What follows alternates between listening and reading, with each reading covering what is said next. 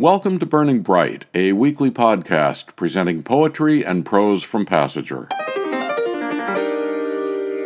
The 2,200 mile long Appalachian Trail goes from Mount Katahdin, Maine to Springer Mountain, Georgia.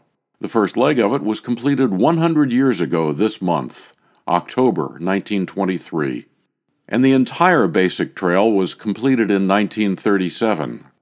To commemorate the anniversary, pieces from writers living in Maine and Georgia. First from Maine, Penny Altman's Everyone's Resurrection poem. I want to lie in my bed for the next few months in comfortable clothes, under the covers with the big warm dog beside me. I will stroke her belly and look out the window at the snow when I'm awake, and when asleep, I'll dream a life. It can snow. I won't get up to shovel.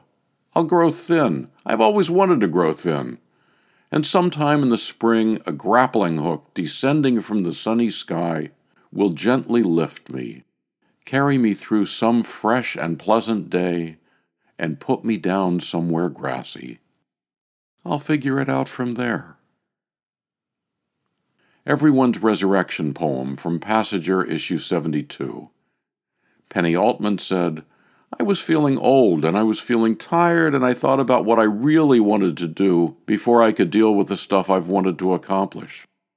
Everyone's resurrection poem was my response. I felt the light-heartedness of it in my bones, but the wanting is serious. Penny's poem was about things she wants to do. At the other end of the Appalachian Trail in Georgia is James Wyshynski, writing about what he wants his children to do when he dies. Last will for three children. Carry my bagged ashes and three helium balloons until you get to the island's seaside.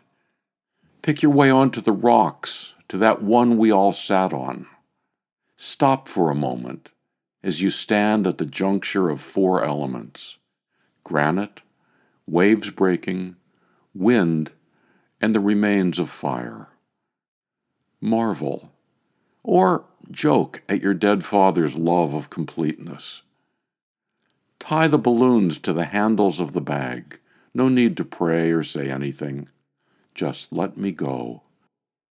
Let helium do its work, lifting that sad sack until I get the view I always wished for the bird's eye of the world, or a distance from it. I never could land on an answer. No matter now. Watch me cross through the ground turbulence and, I hope, into the corkscrew of a thermal that spins me into a speck just below a cloud, as gossamer as grief. Then turn away and take the full step of yourselves back into your lives. James Wyshynski's poem Last Will for Three Children from Passager's brand new issue 75. James said, My father died when I was 18, and now that I'm almost his age, I realize I lost so much in a maze of grief.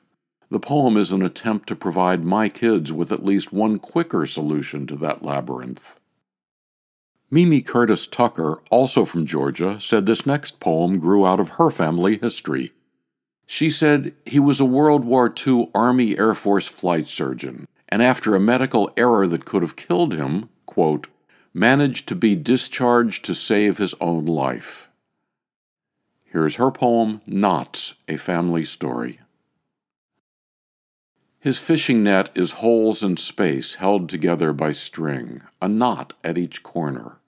A map of each day he sat on the cot tying knots with physician's hands, working not with black sutures but string.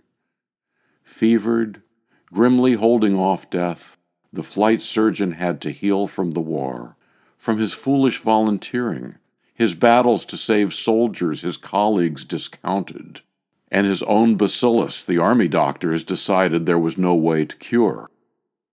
Yet infection weakened, fighting despair, Sitting up in pain, he could still tie knots, make a net, inch by inch, as his family watched, hoping someday he could fish again.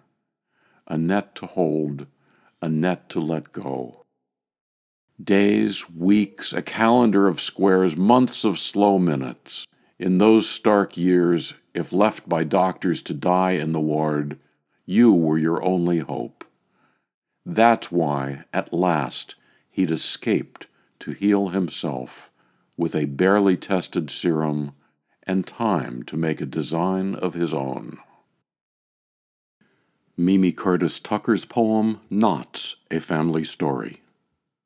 Knott in the title is spelled K N O T T S, a family name. I always thought the Appalachian Trail was essentially a bike path, nice and wide and smooth and easy, albeit long. Not even close. That's what friends who have hiked it, parts of it with great difficulty, told me by way of setting me straight. To subscribe to or learn more about Passager and its commitment to writers over 50, go to passagerbooks.com. You can download Burning Bright from Spotify, Apple and Google Podcasts, and various other podcast apps. For Kendra, Mary, Christine, Roseanne, and the rest of the Passager staff, I'm John Shore.